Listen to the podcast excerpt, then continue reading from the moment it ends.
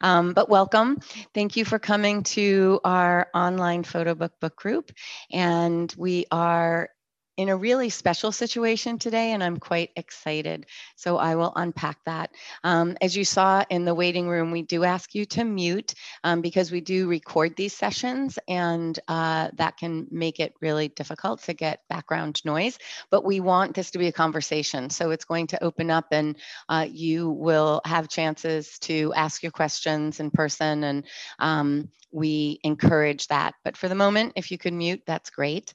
Um, another thing that I've learned from one of my guests is to begin with saying, um, First of all, introducing myself, I can get away from that and not even say who I am. So I'm Jay Smith. And one of the things that we like to ask is that those of us who consider ourselves visual activists or uh, in the position to amplify contemporary photography, we really are uh, assisted by your following us on social media and spreading the word about what we do. So I hope that um, all of you can do that um, and that you create a community because that's what makes this so interesting. The photo book book group started over a year ago, uh, was supposed to be local in Somerville, and because of the pandemic and lockdown, went online. And it ended up literally encountering people from four continents and starting a conversation where we can share the challenges, our ideas, and resources. And that's what happens each time. Um, and it always goes off in a different direction. It's unscripted. Um, however, this time I'm very excited because this is um, the opportunity where we have both the photographer and the person that is the subject matter, the the model, the muse, and we're really able to take apart the bookmaking process. I work with a lot of individual photographers, and a lot of people want to put their work into book form, and it is such a layered process with so many creative decisions and choices that are are difficult to make and the idea that we get to unpack this today um, with the two people who made this happen and synergistically made it happen. It was not a planned uh, project, which is even more interesting.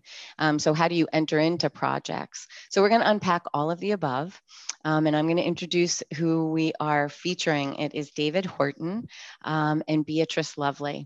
So, welcome to you both. I'm really excited. I do know David, um, and it was partly the fact that his book arrived and I didn't know about its coming uh, forth, and I opened it and just was hands down like, "Ooh, we have to do this on the photo book book group, and I have to get in David's head about this." And I had many questions and many reflections. So I honestly have only talked to David a couple of times since, and I really am saving all of these questions for now. But David is a documentary and street photographer with a graphic design company, Horton Hecht, correct? Horton. Hecht Horton. I knew it was one way or the other. Wrong way. Sorry, Hecht Horton. Um, and you're a member of the International Photography Collective Observe, which I'd love for you to talk about. And your photography has been exhibited nationally and internationally and published widely in the Huffington Post, Stern Magazine, Zeke Magazine, which is part of Social Documentary Network, Edge of Humanity magazine, and iShot magazine. And I believe that Beatrice is your first monograph. Yeah. That is correct. Yep. Cool. And Beatrice is a Swedish actress and model, and we really appreciate you coming different time zones into the meeting. And she entered into a collaborative relationship with David, which unfolded in the months that followed the loss of her husband. So the book has this incredibly intimate feel to it. Um, and it just resonates with trust. And one of my descriptions of it, I called it a benediction because it really feels in a way like a prayer. Um, and I think that the two of you did something really extraordinary to create that in an object form. You really took something very um, amorphous. Uh, and not easily defined, not easily captured, not easily experienced, and um, and made it tangible. So uh, I, I'm very excited to, to open it up to you, um, to ask you to um, unpack it. And I do have visuals, so I'm going to go over to a screen and share that. And I actually am doing it from the galleys because I wanted to go from your creation of it, and then we'll see the real deal. Um, so welcome and and please join our conversation. David, start with uh, what were you doing and how you found Beatrice? What was your original impetus? Um, so I primarily am, I started out as a street photographer um, probably 15 years ago, um, was sort of dumbfounded by learning that you could take photographs of people without asking, um, because really for me, it's all about people.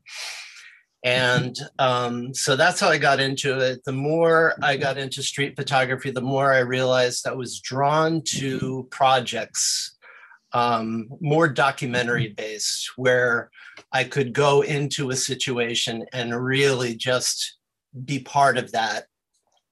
And uh, to the point where you earn trust and um, and can almost act like a fly on a wall. Uh, mm-hmm. that, that is really what appeals the most to me. Uh, one of I have uh, a couple of very long-term documentary projects. One is at a mental health facility here in Boston that I've worked on for over five years.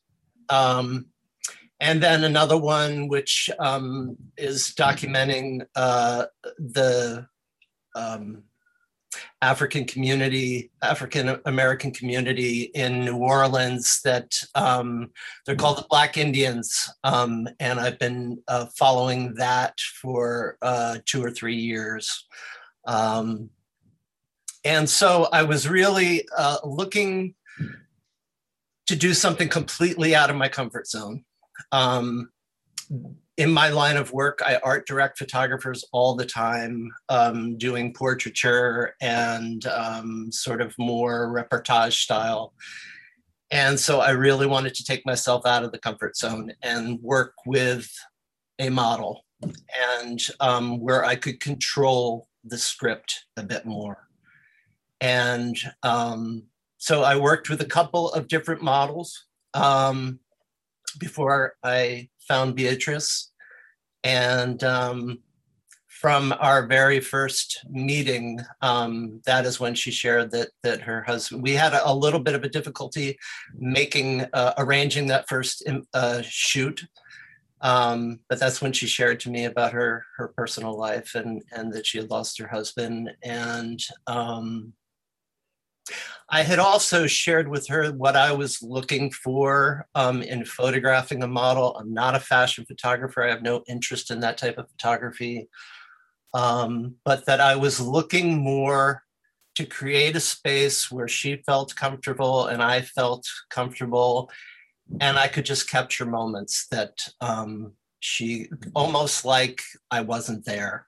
And um, that was definitely informed by my documentary work is you know you get people so comfortable with you that they can just sort of go about their their their lives and they're aware of you to a to a certain degree but um that's where the real magic for me happens. And i was curious whether that could even happen with a model. Um, were you originally thinking of honestly just growing your skill set? Totally. Yep. I had nothing, I had no project in mind. I was really just looking to, I guess it's a bit masochistic, but um, uh, just taking me myself out of the comfort zone and seeing, hey, can I do this type of thing? I'm I'm curious. Um, I've got sort of a vision in mind, a loose sense, but I had no idea really was it a one-time thing? Um, I was just sort of following what what made me curious. I, I, I have to say that from my concept aware curriculum, the you're just bringing out so many things. First of all, out of your comfort zone is like a demand if you want to grow as an artist. Um, that is where you grow on the edges of that.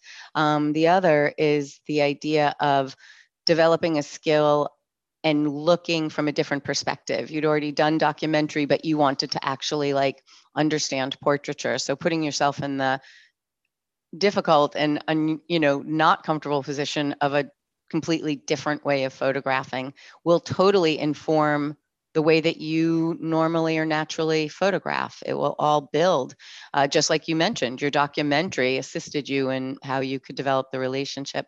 And the third is following your curiosity. Like curiosity is key, but also the ability to stick with that being what leads you not like, oh, I'm making a book and then go backwards, but actually to start from the curiosity. I often call it like Hansel and Gretel picking up breadcrumbs and the breadcrumbs are your curiosity and in, and it is like well what what would happen with this like and i i put this piece in here it's actually quite small but it's um you know gives a little synopsis of the fact of the beginning of the of the book um idea and also references that not everything, not every shot in the book is of Beatrice. There are a few other, uh, mostly nature, but other stills. Um, so what I wanted to do was um, ask you, Beatrice, what it was like for you. I mean, in terms of, of being a model, um, you're asked to do a lot of things. And, and from my background working with onset and in making ads and editorials and fashion spreads, um, the very best people that we work with are actors. It's like, I'd rather go to an acting agency than go to a modeling agency because you can possess such, uh, you project. So I'm mm-hmm. curious what happened for you. I don't think you were thinking of an explore of your own interiority when you when you said yes to David. No. so let's hear no. from your perspective. Yeah. Yeah, well, um initially it was just like this one shoot with David. Um and then whatever it was a few weeks later or something like that, he reached out to me and said, where's the effect of, hey, you know, I'd like to to do this book project and you know explore where it would take us um, if you would be interested in that. And I said, yeah, absolutely, certainly. Um, it's interesting what you say about about being uh, being an actor because it's I've always found that that does um, sort of inform my my work um, one way or another as a model mm-hmm. because you're always um, sort of to quote um, whoever was Sanford Meisner, you're you're um, you're telling the truth, but but with with someone else's sort of life. Mm-hmm. It's it's a it's a it's a tr- it's a truth, but it's also not. You know, um, and in in so much of my work as a model, um, I'm always you know putting on a mask, putting on something that's not 100% me um, so what I really, really enjoyed being able to do with with David was to just take that mask off, and um, it was not easy at first because you know as a model I'm always um, used to jumping into kind of that role, um, and to shed that role um, almost completely. Um, I've hopefully completely, uh, to just sort of be myself and to be revealed and to be truthful in that moment, lest we miss it. Um, that was a challenge, but it was also fantastic and it was um, wonderfully relaxing from my point of view because I was able to just not wear any makeup, not wear um, to quote Eleanor Rigby, not not wear a face that I keep in a jar by the door. It was mm. just me to to the best of my ability you know mm-hmm, mm-hmm. how do you believe the place that you were in in your own grief process played into the experience it definitely sort of affected obviously how i was and how i behaved and that will have played out i think in my face mm-hmm. um, probably much more so than i realized um, but yeah, it, it would have certainly affected, you know, the the, the general atmosphere. Um, and the whole grief thing came up sort of by accident in a sense, really, because it's not something that you necessarily share on a first meeting, but the way it, the way it came up actually is you'll probably see, I forget, um, in some of the images in the book, there's there's a locket hanging around my neck. Mm-hmm. And at the time, um, I don't carry it anymore, but it was a silver locket given to me by my mother. Um, and it contained a lock of my husband's hair and a picture of him.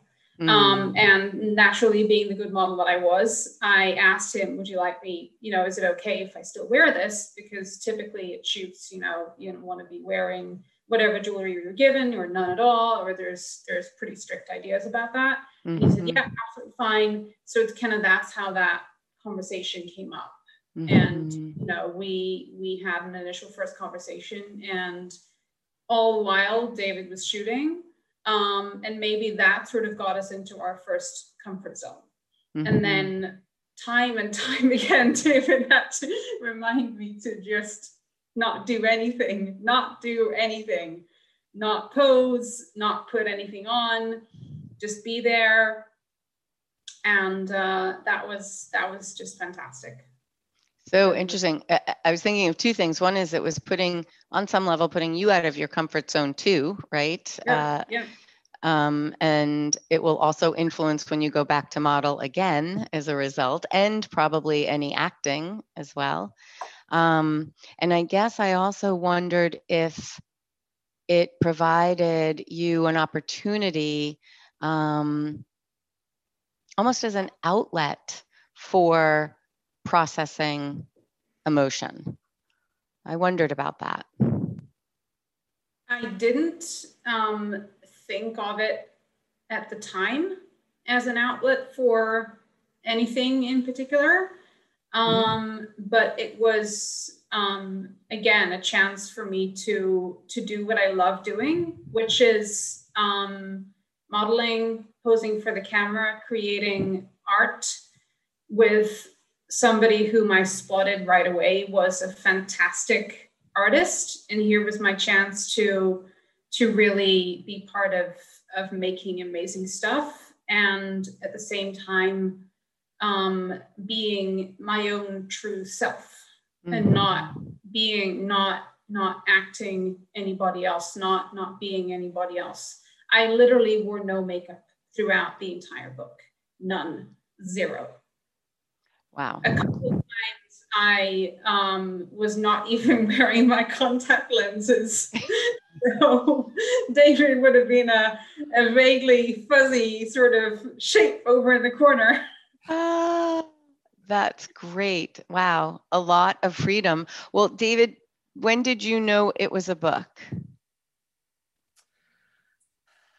I think whenever I sense that, uh, to use your analogy of following breadcrumbs, whenever I get a sense like, oh, this can go somewhere, there's something really special here, in my mind, because I'm a graphic designer, I think in terms of books, um, collections of images put together. And when I said to Beatrice that I would love to try to make a book out of this, I had no idea really what that meant. Was that going to be photographing her over 10 years? Was that going to be photographing over five years? I had no idea. I just knew that there was a special chemistry um, that I knew was unique Mm-hmm. And I just wanted to follow it. So I had no idea really where it was going to end. And uh, thanks to the pandemic, really, that is uh, that was sort of a natural a natural point to at least put a bookend on that amount of work. I could have uh, easily uh, photographed her for you know another five years. Um, and how would, long did you photograph? Um, just shy of two years.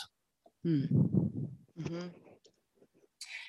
Um, and she may have alluded to it, but the times that we would get together, um, I knew in order to create the kind of sense of the space where there was the trust between us, where magic could really happen, you don't do that in an hour. You don't do that in two hours. Um, so our sessions were typically three or four hours, sometimes even longer and you know some of that was us just talking hanging out um, not talking um, but just being comfortable in the space and uh, and following whatever you know evolved How did you decide the locations?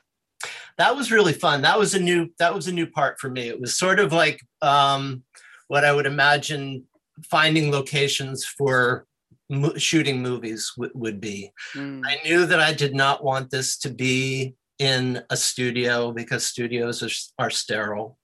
Um, I really wanted it to be very comfortable, like you're in her room um, or her house. And so, thanks to Airbnbs, that's really sort of how we, did it. Um, and it started the first time we photographed um, was in the winter, so it couldn't be outside really. Although we went outside anyway, you can see a couple of pictures lying on the table here where she's standing in the snow. Um, so yeah, so it was going through all these different locations and trying to find that type of a lived-in uh, place that could be believable that this was her home or, or this was a, a lived in space. And in terms of the other images that you ended up putting in, were you collecting stills in the locations too? Um, that's interesting. A, a little bit of that, and a little bit of as the book evolved, um, it felt like one of my friends who looked at the book, a photographer friend, friends, uh, interpreted those uh, little peopleless pictures as almost like palette cleansers. Mm-hmm. And I mm-hmm. felt as I that sort of came about as I was building, putting the book together. It felt like it needed some some breaks, um, mm-hmm. and I wanted the images to be part of the story. But the truth is, that's when I started digging into my archives, and um, some of those pictures, one of them was taken in California, one of one was taken in uh, Vermont, um, one was taken with my iPhone. Um, um, so yeah, it was really just sort of filling out the storyline, and so that that idea came later.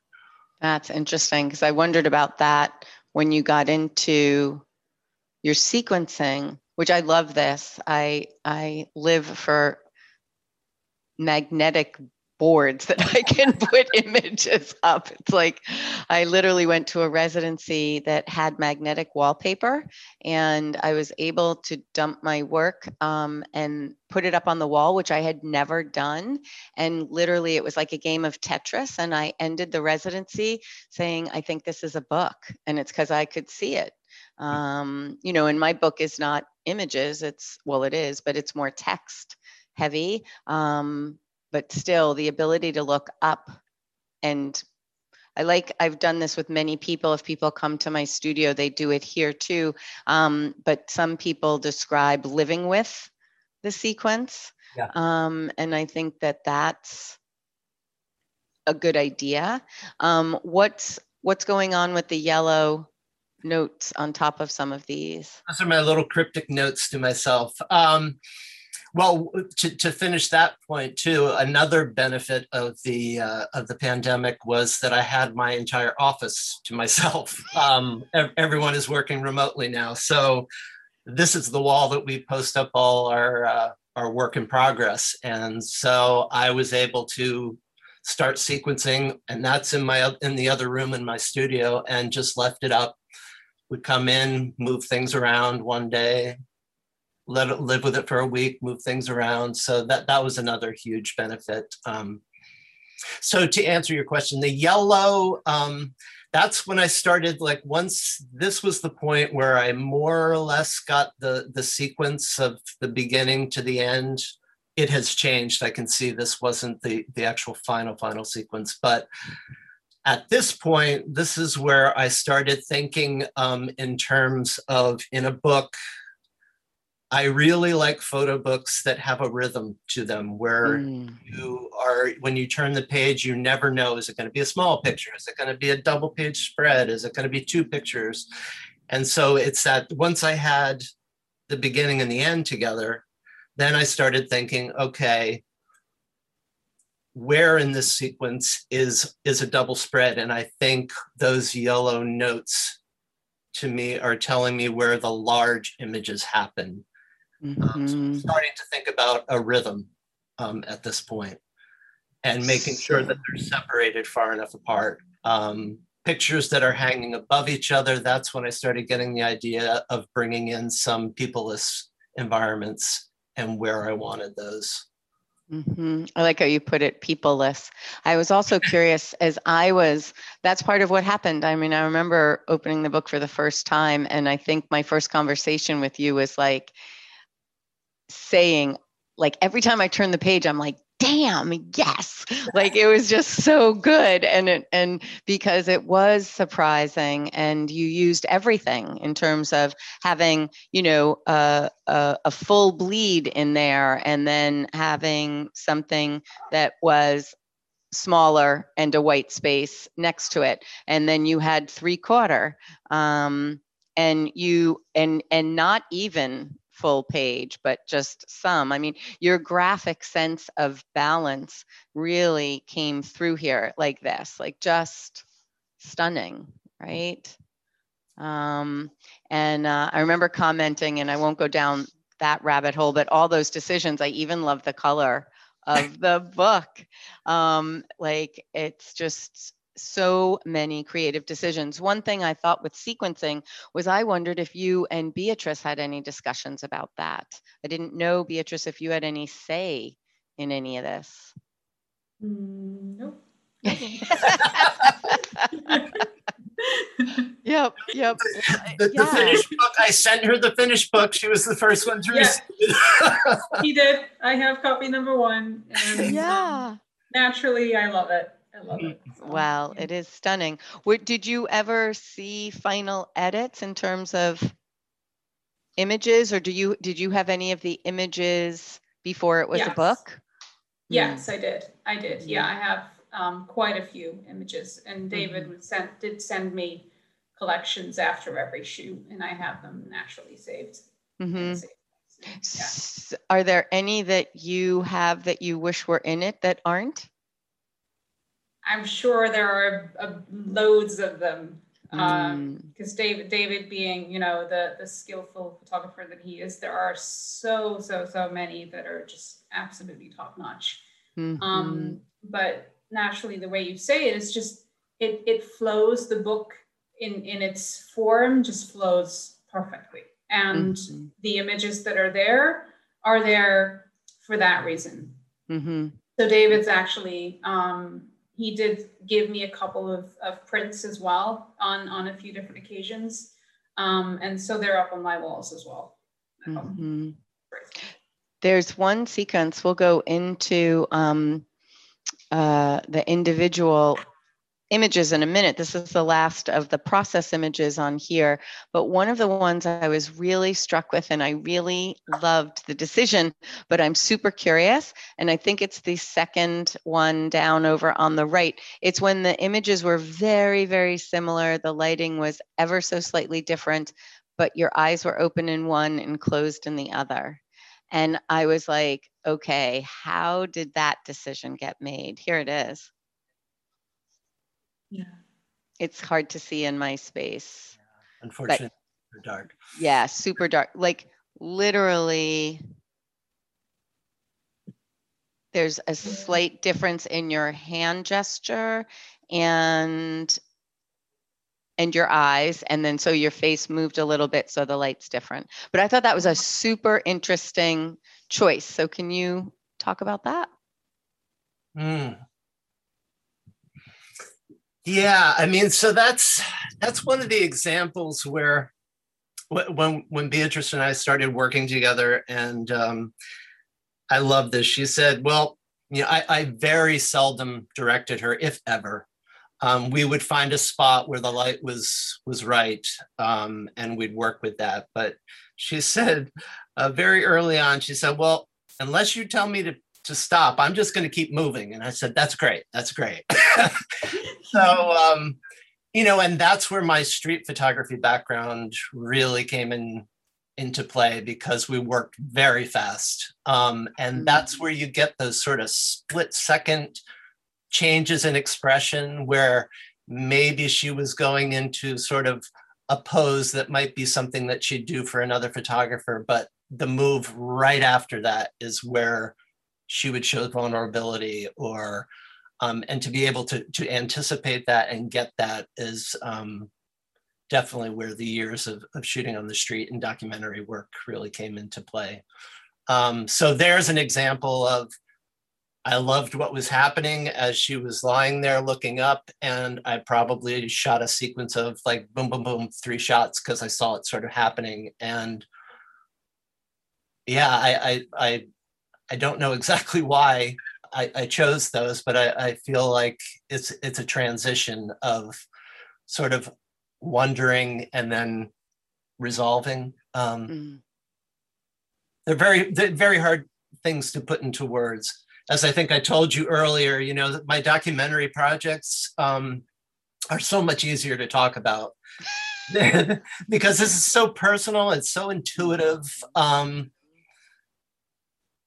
yeah, and so you know, as I as I'm sequencing this, it's really sort of like you see the story beginning and what does the story need and that's a trans those two pictures i would say are transition images mm-hmm. that, that go from her in this sort of bizarre cellar type situation to a very intimate looking you right in the eyes to the double spread that that follows these two images mm-hmm. uh,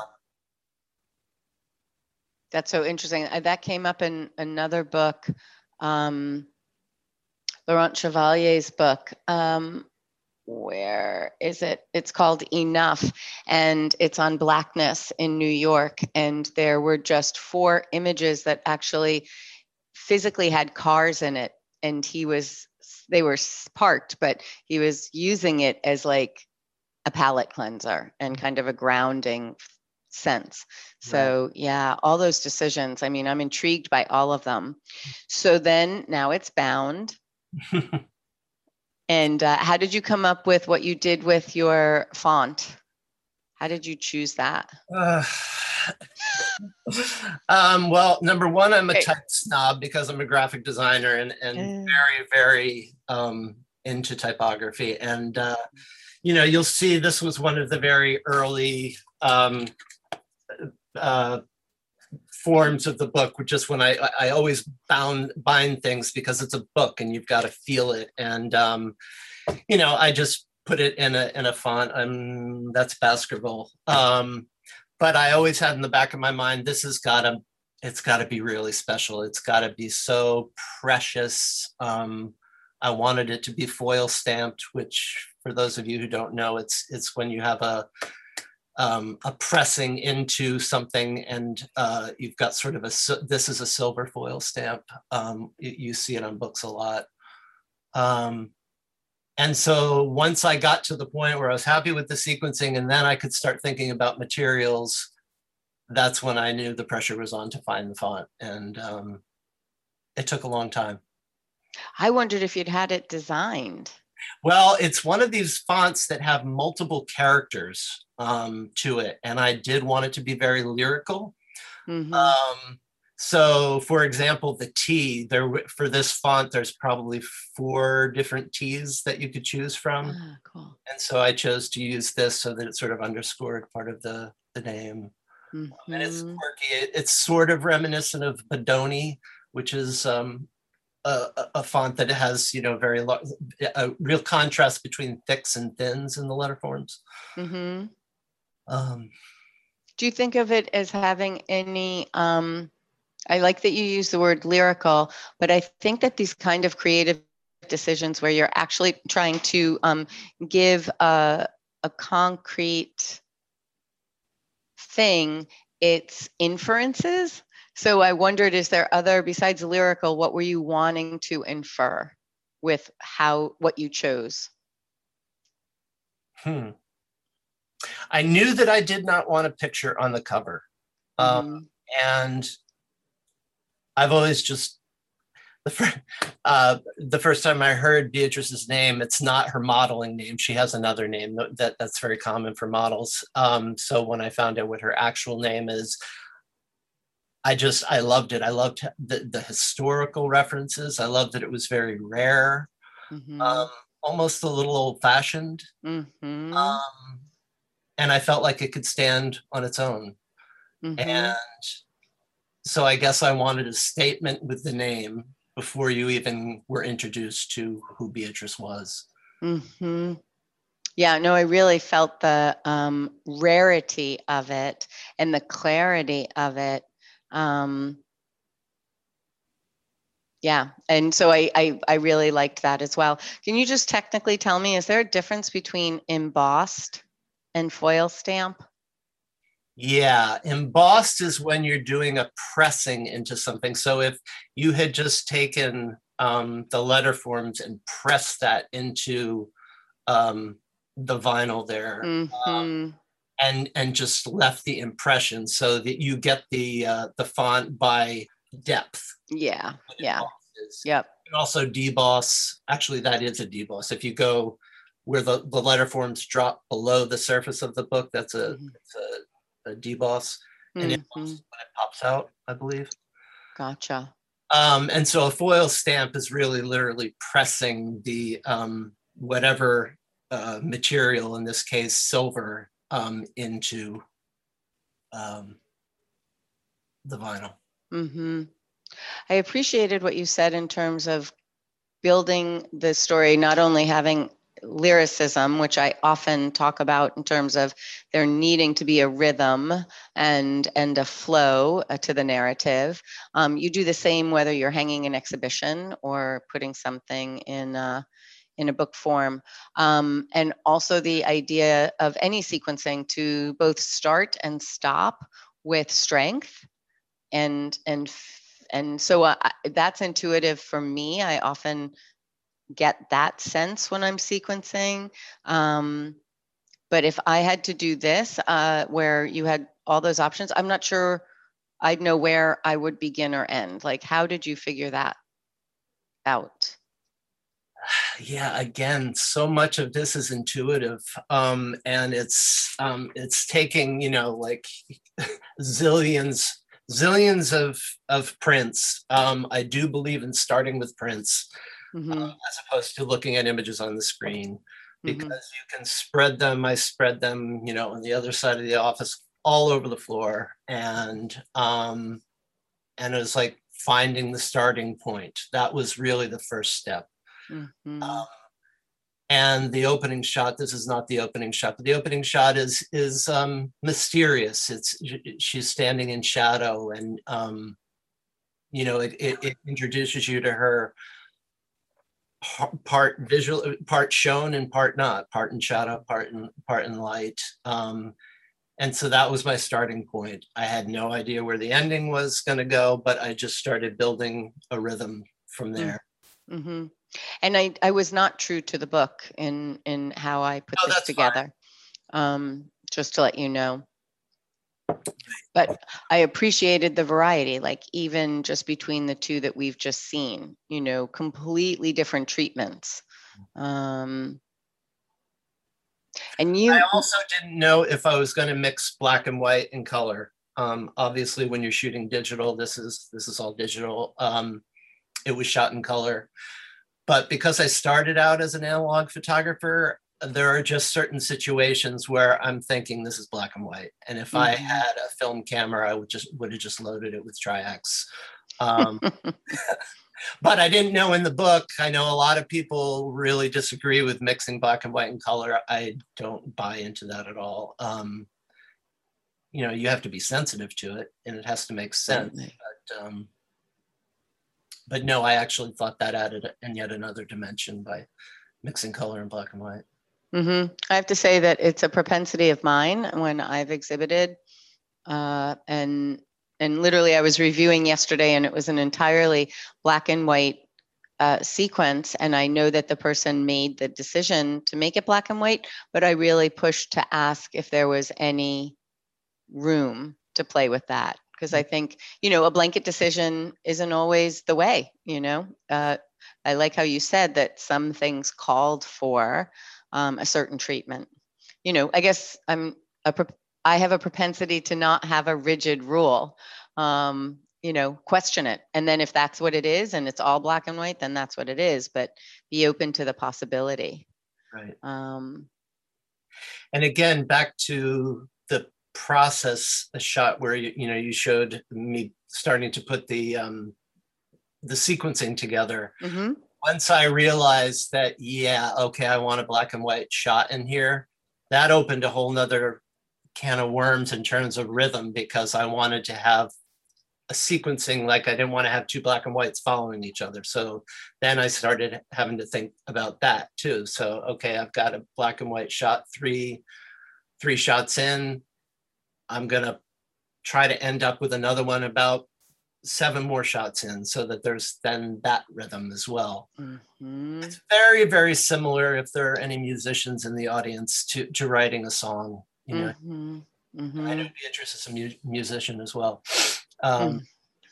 Yeah, it's it's, and I was a songwriter prior to being a, a photographer, um, and so you know all the things you think about in building a song is really the same when you're thinking about building a, a, the rhythm from a book from the beginning to the end.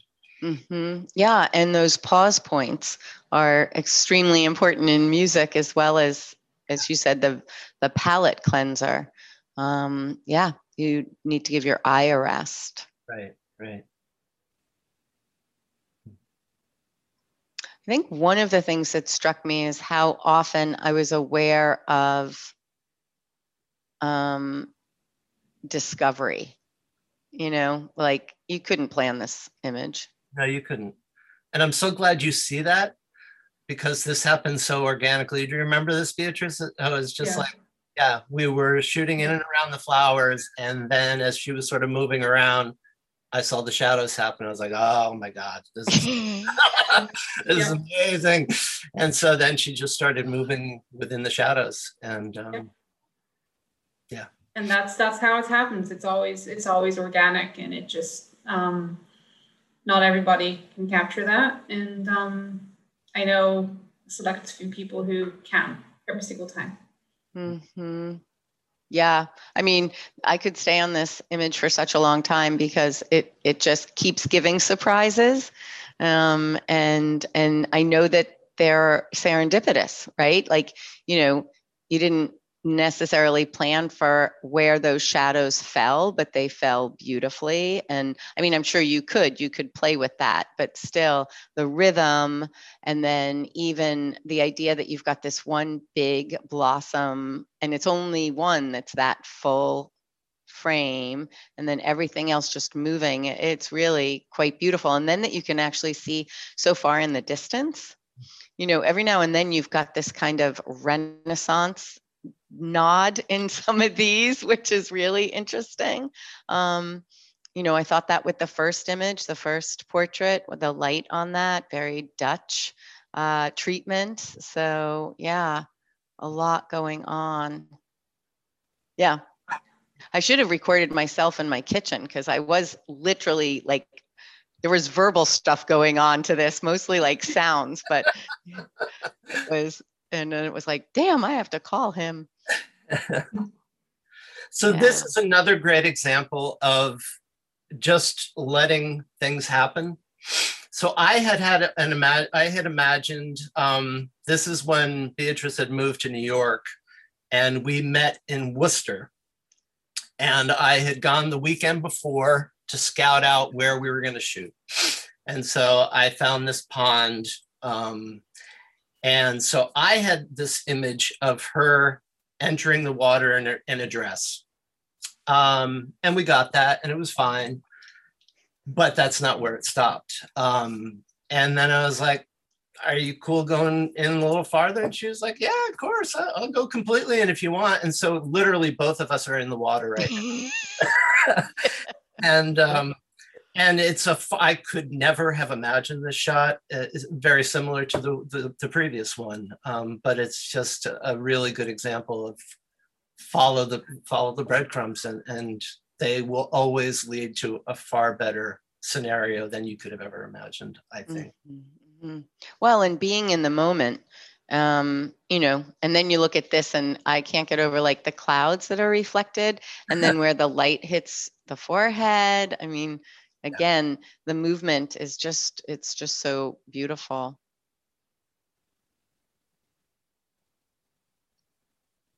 It's, I don't think you set out to do this, but it feels cinematic.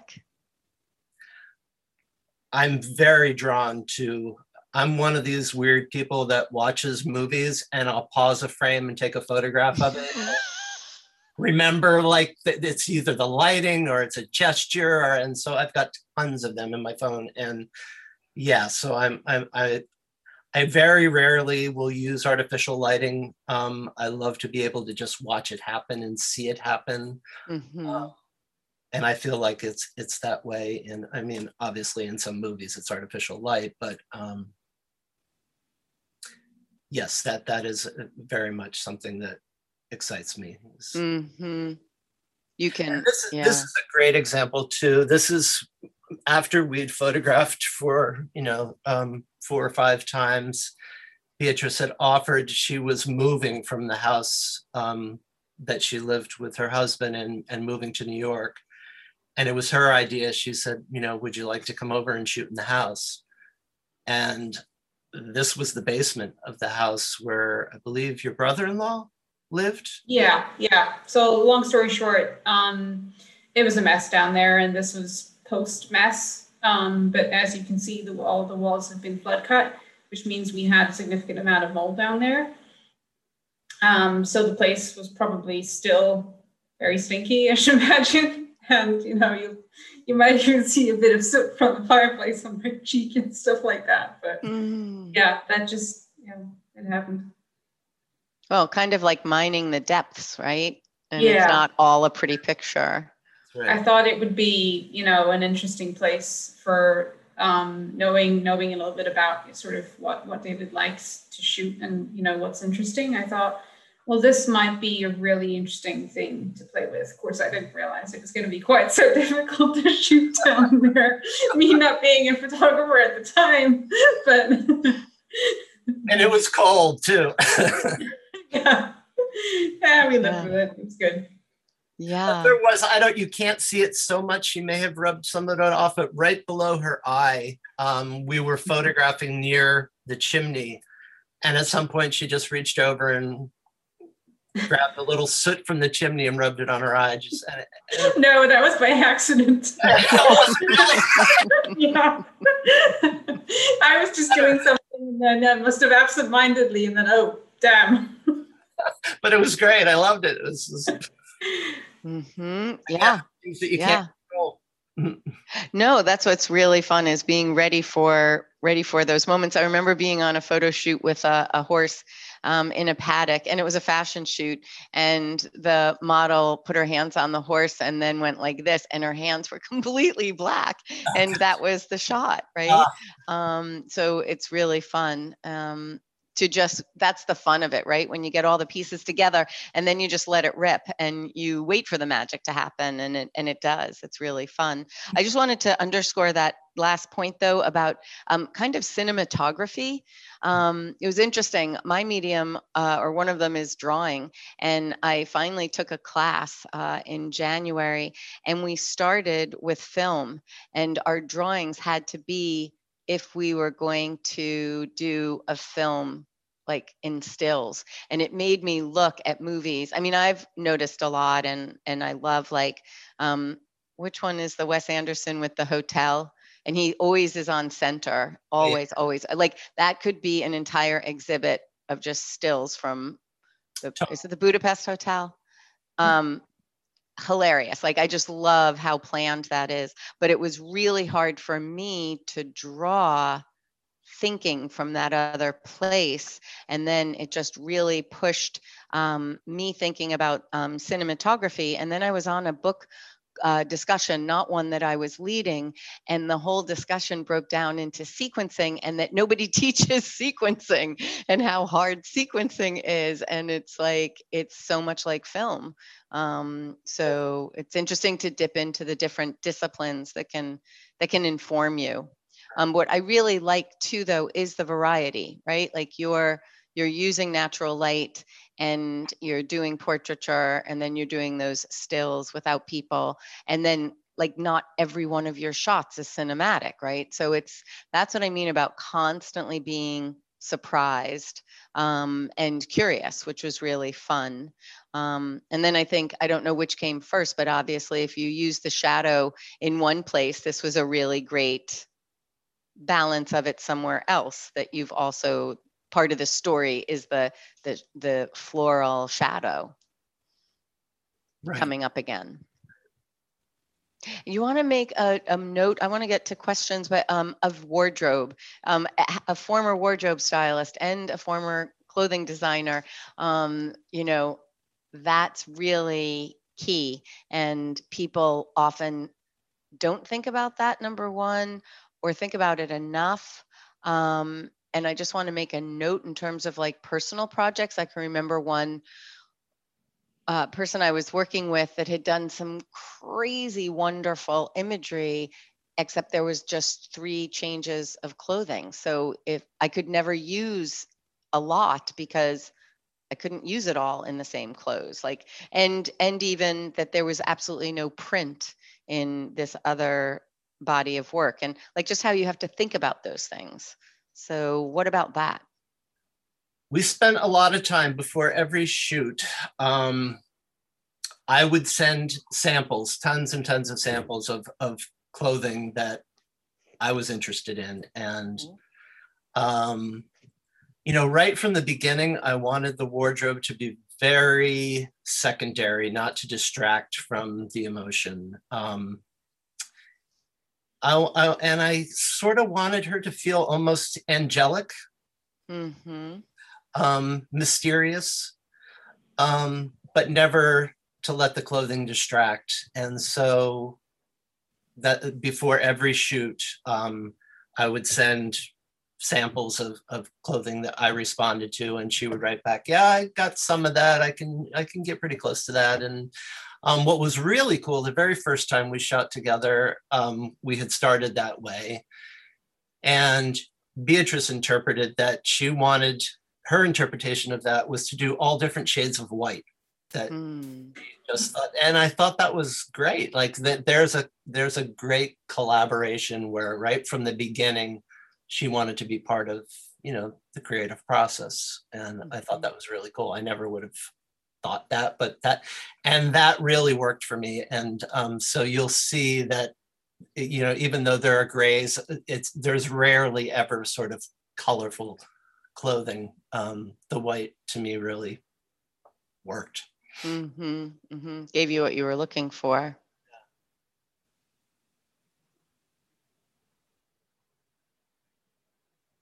This um, was towards the very, very end of our last shoot together. So yes, it's a very cool ending. It was in Worcester where we started out at the pond, and then we both felt that we needed some urban, more urban type shots. So we went into the city and just started walking and and looking for locations. This is actually in the back of my car. I, I, thought we were in a car, but I love yeah. the um I love the lighting in it. And what's interesting is is that very first portrait outside in this same setting or not? Very first portrait. Um, the one, this one um, that I pulled out here. What, what I pulled out in my PDF. Mm-hmm. I've got to find it in the book. Um, because the lighting is so similar, the kind of reds. Oh, background. Let me see if it's here. It may be if it's the one the one you started with. Yeah. It's very red. Yes. Yeah. No, actually, that is she's in a shower. Um, yeah. and, that and that that is artificial light. So that I brought that red light in um, okay. So it's interesting. So I found it, but the light in yes. here, the tones are really similar to what's to the left of the car. That's serendipitous. Mm-hmm. I parked the car under uh, ambient lighting that um, that I was moody and um, and that red actually is not even the tail lights. That was uh, some other external lighting source that was happening. Mm-hmm. Well, it, it's ironic, but it actually looks like it again shadowed something floral I'm not sure, but that's at least what it looks like. Yeah. Let me see. I don't know if that's my last or, yeah, this is Hmm. also Worcester, I assume. That is. yeah, we found this abandoned, you know, it was right in the middle of COVID. So it was really like an abandoned city. Um, it was in July, I believe. And there was a, an abandoned parking lot and booth that just happened to be open when we tried the door. That's mm-hmm. great. Yeah.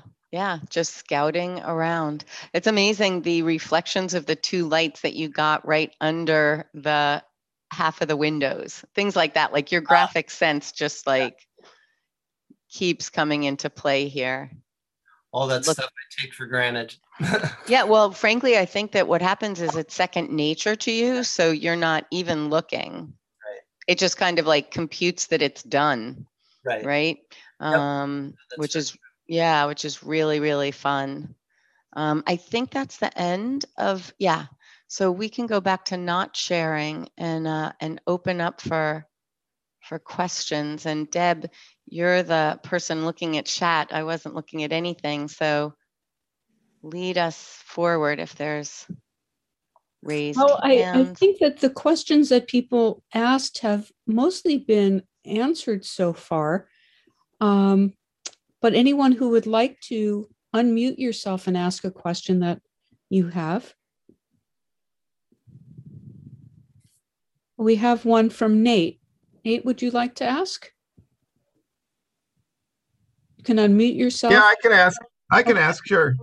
Um, yeah, this is a really, really intimate project, it, it appears. And I'm wondering if you could talk about um, both uh, Patrice and David, if, if you wouldn't mind, how, how intimacy was involved in this photographic project. Hmm. You want to, Um, Beatrice? So, it, I mean, again, it, I, I guess probably depends on slightly how you define intimacy, but um, mine and David's relationship was one built on on um, initially it was just purely a a um, a um, professional relationship that just sort of evolved into into one of of mutual friendship and um, respect and um, enjoyment of each other's company at a purely friendship level that evolved into uh, a, a common understanding, hopefully, of of um, David's creative process that I was just um, amazingly honored to to go on this journey with him. Yeah, and Nate, the only thing I would add to that is that um, it, it was very organic. Um, like Beatrice said, that you know the project started out as just a you know sort of a, a normal shoot, um, but I guess the types of pictures that I was interested in um, required vulnerability, and the only way you can get authentic vulnerability, I think, is to create a space of trust um, where Beatrice felt safe um, around me and um, and vice versa, I guess. Yeah, I felt like I really did. Um, I mean, I do know that that photography again is is a capture of of the fleetingest of moments, and um, as a model, especially with David, knowing kind of what he was looking for, I I really had to sort of try to be revealed all the time, lest one of those those moments get lost you know so that's what i was always sort of striving for to to sort of not put anything on again And even in my documentary work, Nate, um, which I'm much more versed in, um, it's all about creating trust. Um, you know, getting into a situation where you are a fish out of water, but you make your intentions pure and um, clear, and that resonates. People people get that, and uh, that's what allows them to be comfortable, to put their guard down. I think it reminds me of because when I was introduced to the work, uh, I don't know what you call the project at the mental hospital in Boston. Oh, the Lindemann Center is the name of the building. hmm Um, That was the first that I was introduced to um, from your documentary work, and I was so blown away by it. Um, and again, it's this nature of because you are graphically composing, um, that just is second nature. But then the people that you were featuring, you were like a fly on the wall because there was just you are invisible, which is what you want. Um, but I think what you got both there and here is authenticity. Um, so interesting that the vulnerability uh, might be the intention, uh, but in order to capture it, um, there needs to be authenticity to it. You can't like manufacture Right. And vulnerability. I would say the intent, my intention actually is the authenticity.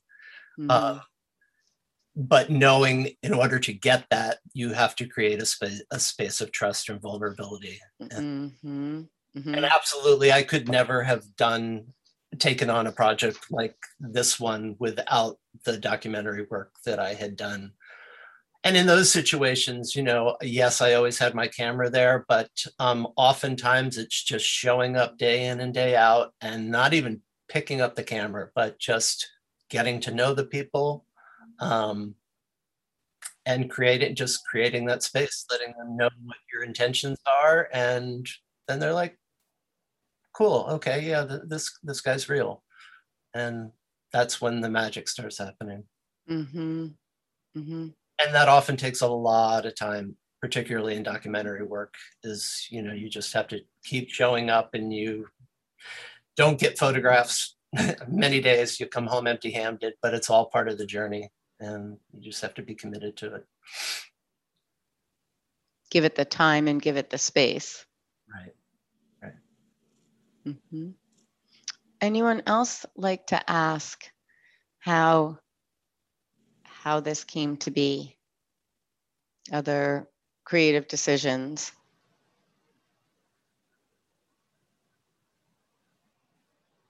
or anything True. leah So did you look at a lot of models' pictures in order to choose Beatrice? yes um and i had worked with a couple other models before i got to beatrice and um you know that that was all part of the learning process. Um but it was a surprise when i found her and her sensibility um her willingness to be open and honest. And she just got what i was going for. I mean i explained it prior to our very first shoot like the types of images i was looking for. Um but yeah i and and that's where i sort of knew after having worked with other models that how, how unique and special she is How lucky you were. yes indeed indeed Mm-mm.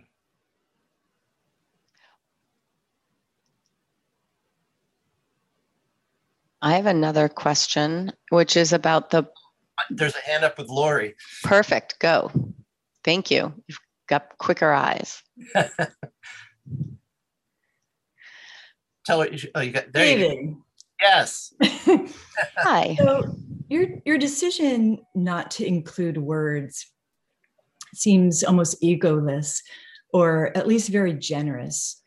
Um, to let your viewers interpret your intentions differently. Would you like to speak more about that? Yeah, that's I'm, I'm thank you for bringing that up actually. Um yeah, it was a very conscious decision. Um I have since written sort of a summary of the project and that came uh from another photographer who recommended that I I provide some context to this. But I really didn't want to affect the viewers like as soon as you hear a little bit of Beatrice's backstory, um, it affects the way you perc- the viewer perceives the pictures. And I really wanted to keep it open ended so that the viewer could bring their own story to it.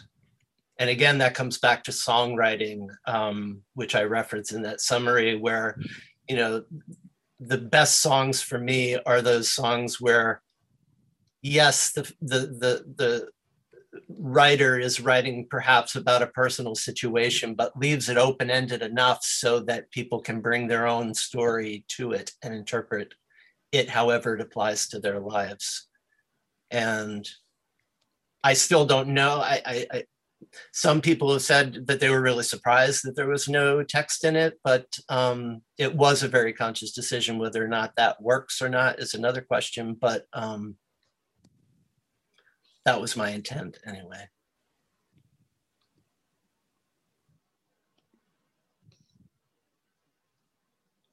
Do you have a a feeling about that, Sybylla? The leaving open to not give the backstory? Yeah. Um, it worked. like I was, it totally was my ongoing curiosity. But but honestly, it didn't leave a hole either. Good. So that it was it was not one where I needed to know and you probably kicked me off into an area of my own that I, you know, you just left a lot of doors open um, and allowed me to open my own. And so it didn't feel incomplete or like a, a, like I had to have a need to understand um, which I think was wonderful. And I think it's interesting because I just came from reviewing for two days and I really understand the struggle between text and image and the balance of it. Um, I forget who said that you're in every image you take, um, you know, but the idea that there was one person in particular that it was really wonderful because he'd obviously given a lot of thought to what he was doing and the content um, of and direction of his work. Um, but the amount of text that he wanted to share so you knew exactly what he was thinking weighted down the experience Mhm. and literally didn't help right so it's that idea of you know balance and really what's necessary um, you know uh, when i talked to david campany uh, part of our discussion in our photo book book group was this idea he calls things that are like um, text visual. I mean, we are reading pictures, right? And even when you were talking about the story, your your notes are images, you know, whether you're talking about making a song or making this sequence. So there's like there's other things that are lifting up the flow and it's being attuned to that. Right. Um, but what I'm really struck with is how many creative decisions go into this. Uh, how to fund it, um, what's the length of time, um, uh, those creative decisions when you want to do uh, uh, um, embossed and it's too much money or you know like even when when you come up with an idea um, but it can't be and you have to compromise or where do you compromise and i'd be curious um, about how many you made what you thought about when you made it but I, I see another i don't know lee if that's a new question or if your hands up from before It's a new one relating Okay. to what he just said. Yep. Well, in my other in my other life, I'm a ghostwriter, and I often ask people, "Are there things you would have done differently?" So maybe maybe it's too soon to ask you that because your book just came out, but I just kind of was curious about it.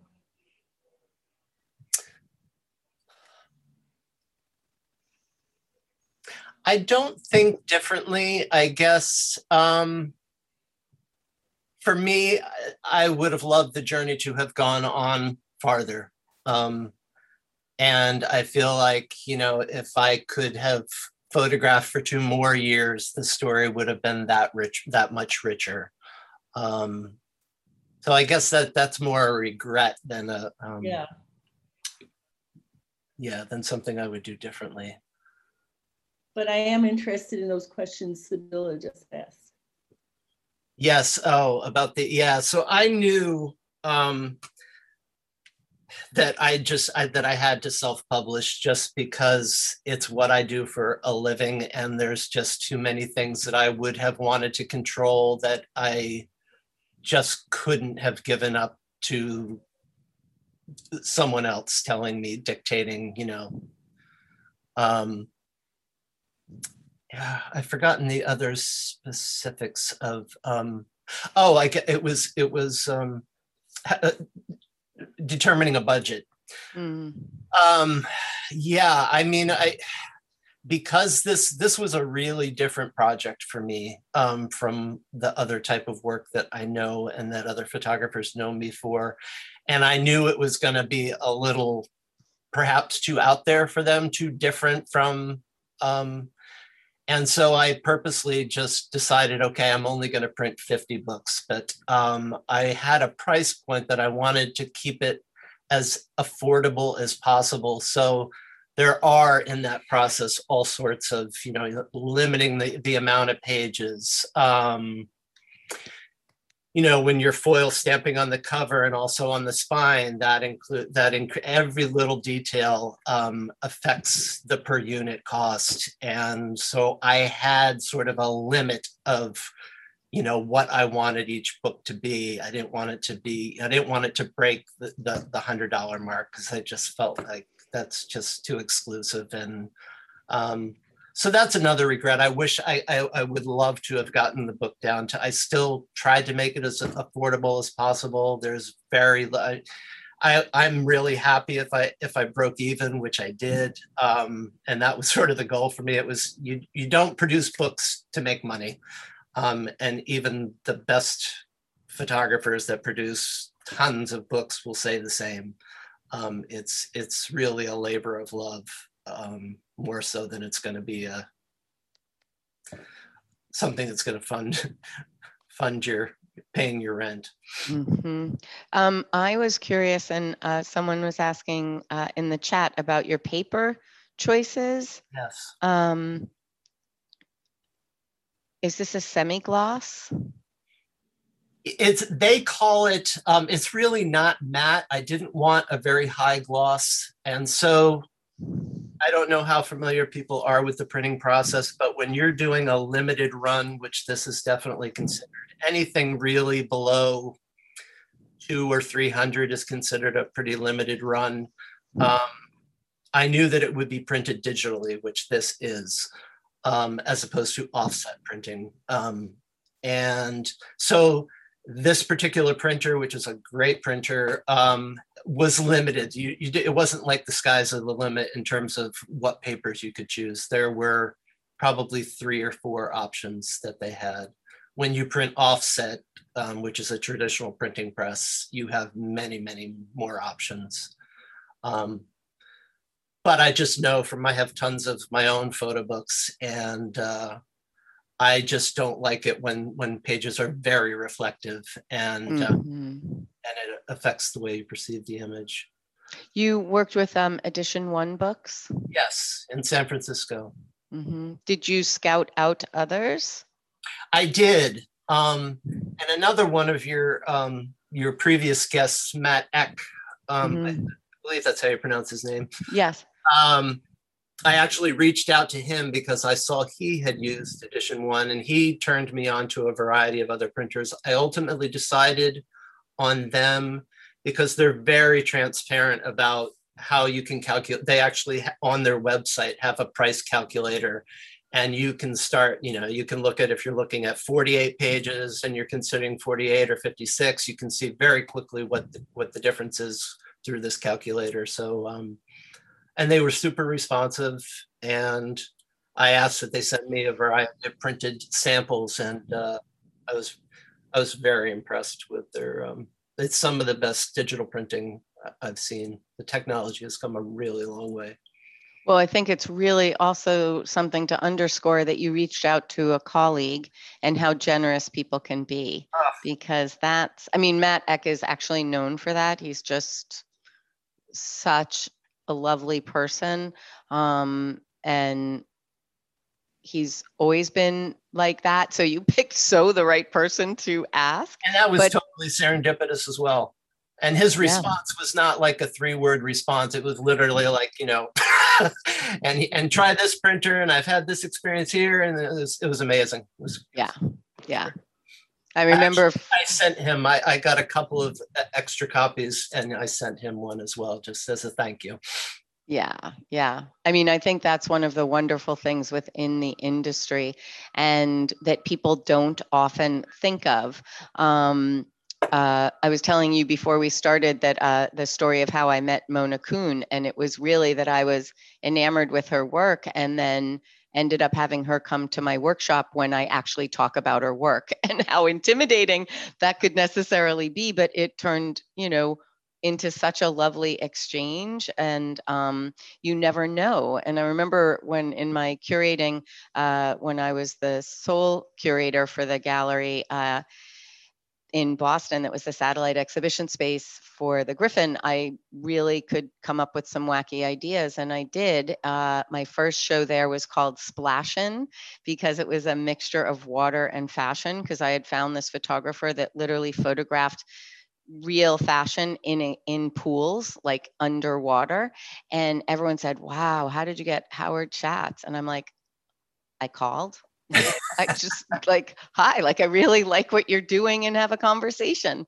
and that can open so many doors and uh, so i want to underscore like lean on each other i talk about it all the time here. It's why I created this platform. And I also talk about it in my classes that so many photographers tell you how they see and how they did what they did. Go to Alec Soth. You could be there for five days getting information. Go to Arno Minkkinen's site. He literally has a list. And I quote number 12, which is about welcoming failure. Like, that's why you lean into other people's work, not because you need to look like them or they're going to tell you how that you your voice but they're going to give you the pieces that you need to strengthen your voice or to move it forward um, yeah Sa- sorry i had to digress to that to just say like I would say that Yeah. the photography community, um, especially, you know, I have it to compare it to the graphic design community and um, the design community in general is so much more competitive and cutthroat. And the photography community is, and, and it really doesn't matter what type of photography, everyone is so giving, mhm. um, so open to sharing what they've learned. And um, yeah, I, I, I love I wonder, and I'm not sure about this, but I think that that especially when I teach, I talk about creating a trusting and uh, a safe space because when you're talking your creative practice, it's vulnerable. You're in a vulnerable position. It takes courage to put your practice out there, even for you two to talk about it this way. Um, but the fact is that um, that's where we once you do that, that forms a relationship. It's like you realize that everybody is still doing that. Um, there's no done, which uh, people tend to think. And it's even ironic when people um, have a lot of focus on their work. Potentially, they're they're becoming a known name. You get caught in producing what people know you for. What does it do to your own artistic practice? Mm. Um, there's just so many ways to look at it. Um, I have to just tell you that it cracked me up. So, of course, I really liked the color of your choice of um, cloth, but you got Beatrice in it in the beginning, and that's really cool. And that's another one that's like you, right? It's just the graphic designer in you finding that color. And I don't know if you noticed, but hello, that's the designer in me. where the color I'm talking about. Even my mask matches your matches. that's, that's that's that's a beautiful mask, actually. And I would say the olive was informed by the color palette as I stepped back and saw the final sequencing. Um, what was the color that I felt would complement and go with? There's there's a lot of uh, yellows, oranges. Um, there there is some some olive, but it's really more sort of a contrast. Mm-hmm. Mm-hmm. Yeah, no, I, I even really appreciated that. Well, we probably have time for one or two more questions. I can see from some of these people, I know they're working on book projects. So I'd love for them to be vulnerable and ask you something in their process or share what they've learned in their own.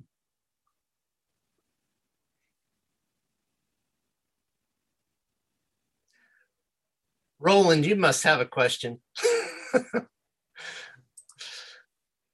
It's a photographer friend of mine in Europe, in mm-hmm. England, and Lisa Abbott Paul. Mm-hmm.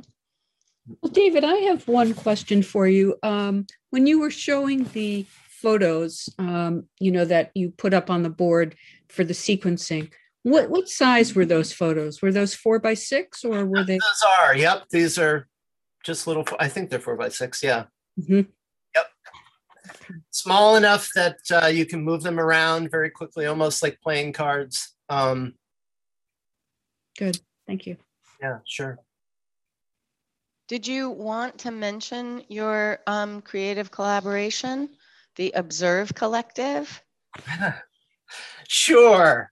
Um, that that grew out of if, if anyone knows Flickr, um, it used to be the place for for photographers, and um, especially back in street with, with, street photographer photography, there were private communities um, groups that you could go in, and they were critique groups, and um, you would the the critiques would you'd have the, the if I remember the the rules correctly, you you had to comment you had to critique everyone whose photograph each week was posted before you could post your own and then you mm. posted hmm. your own and so then and i think you had to rate it with a keep yeah it was a keep or ditch and um, whoever had the most keeps would be the winner for that week and talk about growing some really really thick skin um, people were brutal.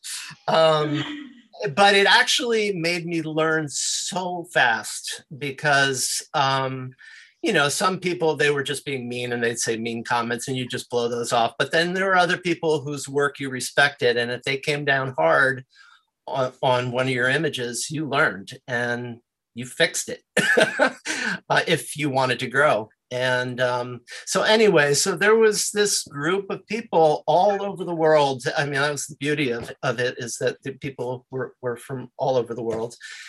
And there was this sort of central group of people that um, we all just sort of grew this rapport. And that moved into then another private group where um, it was a little bit more selective of who was included in it. And that is what, um, at one point, one of the women from Dublin um, suggested that, hey, would uh, you people be interested in forming a collective where we start doing group projects and we do group shows? And um, and it's a really wide variety of different types. I mean, yes, it's street photography and documentary pho- photography was the is the common thread, um, but there's a huge span of of different styles. And um, and respect really. Common respect harsh criticism but common respect was sort of the the the theme that drew us all together. And so that now i believe there are there are 12 of us mm. um, four different continents. And we've had two shows um, in germany um, that have turned into a whole weekend um, of uh, a street photography festival. And um, the very first one focused on our work, and it was in a museum in uh, this town called Iserlohn in Germany. And then we expanded it so that we opened it up and had a competition to other street photographers. And it's, a, it's just an amazing community. And, um, and the town, this town in Germany, the people are so involved in the arts. Like on our opening, there were probably 200, 300 people that were there for the opening. Um, that's how embedded or um, invested in the arts. Um, and you don't really see that. At least I don't see it in the States like that. Um, like these people were really proud of their museum and you know the exhibits that go on there and um, it's really grown and actually last year was supposed to be the third year and um, and it was canceled because of covid but it will be next year. It will be 2022 that's so and so who who how would people learn about it for the 2022 um probably the best way is go to the observe collective uh, website. Mm-hmm. and it will be announced on there. I think um, deb also, there's a facebook group for observe collective as well. Um, mm-hmm. or follow them on instagram. It's probably even a better way to get updates about that yeah, I think Deb already put it in the um, chat, the Observe collection, which leads me to to to think of. I'm thinking like three things at the same time. Okay, one is that we will follow this up with um, kind of a summary of um, of, of the resources and the ideas that we came up with, kind of uh, cover it. Uh, that goes into on my website, the um, online photo book book group and you can look at um, this one and you can hit on the cover of any of the books we've covered and get that same uh, flavor what this is about what are some of the things we touched on and you could look at uh, the recording and listen. So i was thinking about that. I was thinking about this idea of um, collectivity and uh, lifting each other up and the idea of the international conversation. So that led me to think of the Journal Collective, which grew out of the pandemic for women photographers and ended up being 45 groups across six continents.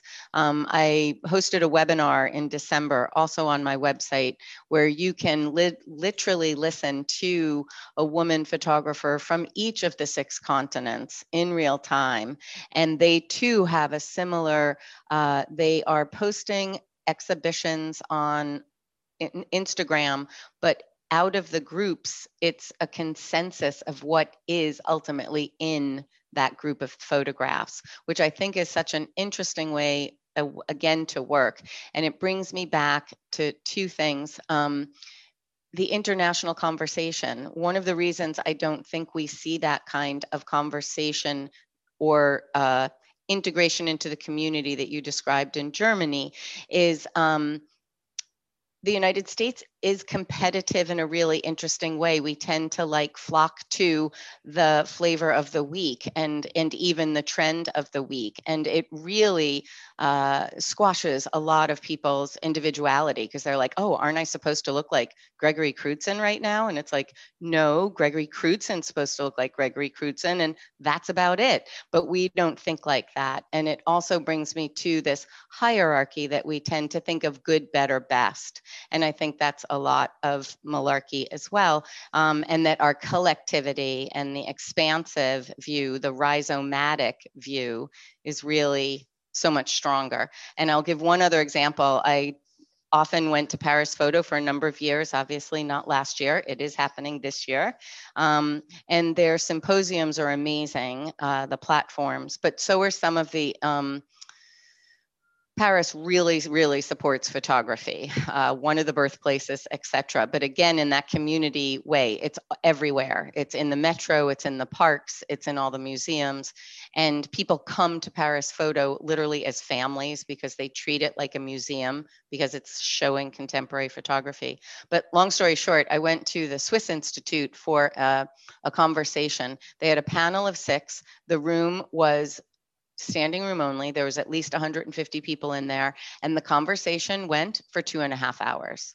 And I brought people because I had have been doing this insider's guide, and everybody was like, "What?" And I'm like, "Yeah." This is what happens in other places. Literally, the, the topic then was augmented photography and it was spectacular, right? So don't limit yourself geographically. That's all I have to say. And be part of the conversation. Pick up the phone um, and and have that conversation. And I guess I just want to. I, I had thought sometimes I weave quotes into my PDF. Um, and I told you, I think, David, that if I did anything, it would probably be in poetry because that's what I think of with this book. So it led me to one of my faves, which is Mary Oliver. And she's written so much on so many things, but she's such um, an observer. And I just wanted to share, I pulled these from three different poems, but I thought they all spoke to this work. One is that um, she actually talks about this in an interview, but attention is the beginning of devotion. And I think that that's where I got that benediction because I felt the observation, the attention, you know, both you and Beatrice were observing each other and and and and entering into that. Um, the other is she often she has written on death, and um, because there was a piece of that in this in terms of the loss of Beatrice's husband, um, she talks about when she does die. She says, I want to step through the door full of curiosity, wondering what is it going to be like that cottage of darkness. And I thought it was really again brave to weave that fact into the images or into the story of images. Um, and then this last one, which is she talks about when it's over, I want to say all my life, I was a bride married to amazement. I was the bridegroom taking the world into my arms. So one of the things I love to do is is think about the poetry of images. And I just think you've made a really poetic book. And um, and I really appreciate you being generous and sharing how you did that. And if there's any one last question, I'm totally. Yes, it looks like we have Roland has a question. Yay. Hi, Roland. Hi there. Can you hear me okay? Yes. Uh, well, despite the uh, extortionate shipping cost to the UK, I've uh, I've just bought a copy of the book, having been sustained brutally to uh, such gorgeousness uh, relentlessly. I've had to uh, to give way. But my question was that the, the the the Beatrice book, you know, is very poetic, and it, and it's a book which is completely on its own visual terms. Um, so it's completely and utterly, you, you know, your statement for yourself in a way. But you've often talked about your documentary work being much more either you know focus for a particular purpose or you know for a particular audience and that's a very different kind of mindset. I just wonder whether having gone through this process and done a book like beatrice whether that mindset that sensibility might influence your ongoing documentary work. Mm. yes it's certainly also opened a door that um, approaching a project like this um, I think I would probably do it again because it, it is very personally satisfying. Um, how it would affect my documentary photography, I don't I don't know offhand. Um, I would say that the documentary photography is what allowed me to do this work for sure. Um, but I don't know actually how it would work vice, vice versa. I'm sure there are things I just couldn't put my finger on it right away.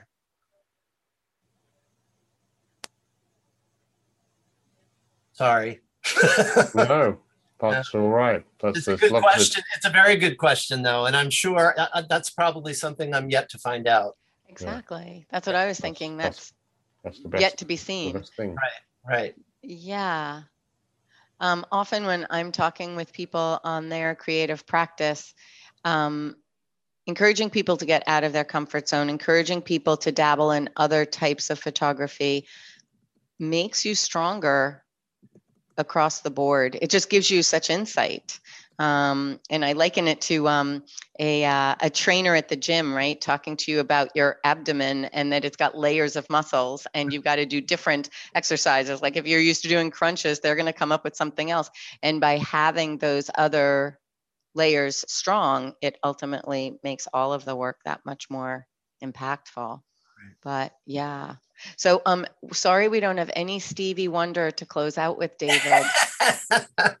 there there was no need. Oh. Um, I had told Sib that I really didn't want to follow up on Pete Souza and uh, that we could just play Stevie Wonder songs because um, there would probably be no questions for me. But but it, it, it worked out just fine, actually. I, yeah. Well, you made me think this morning. I was like, ooh, what Stevie Wonder song would I pull? So I'll have to think about that. But um, we are excited that we're able to do this. And um, anyone who's new to the Photo Book Book Group, keep coming um, because we have a lineup right through June, um, which I'm really excited about. And uh, and this is what I love. I mean, this it's I love the experience of of the book and then actually getting that peek behind the curtain uh, of how it came to be. It's really magical. So thank you, Thank you so much everybody. for, for the invitation to and Beatrice, Yeah. thank you for making this as well. Yes. Thank Thank you you so much. Beatrice.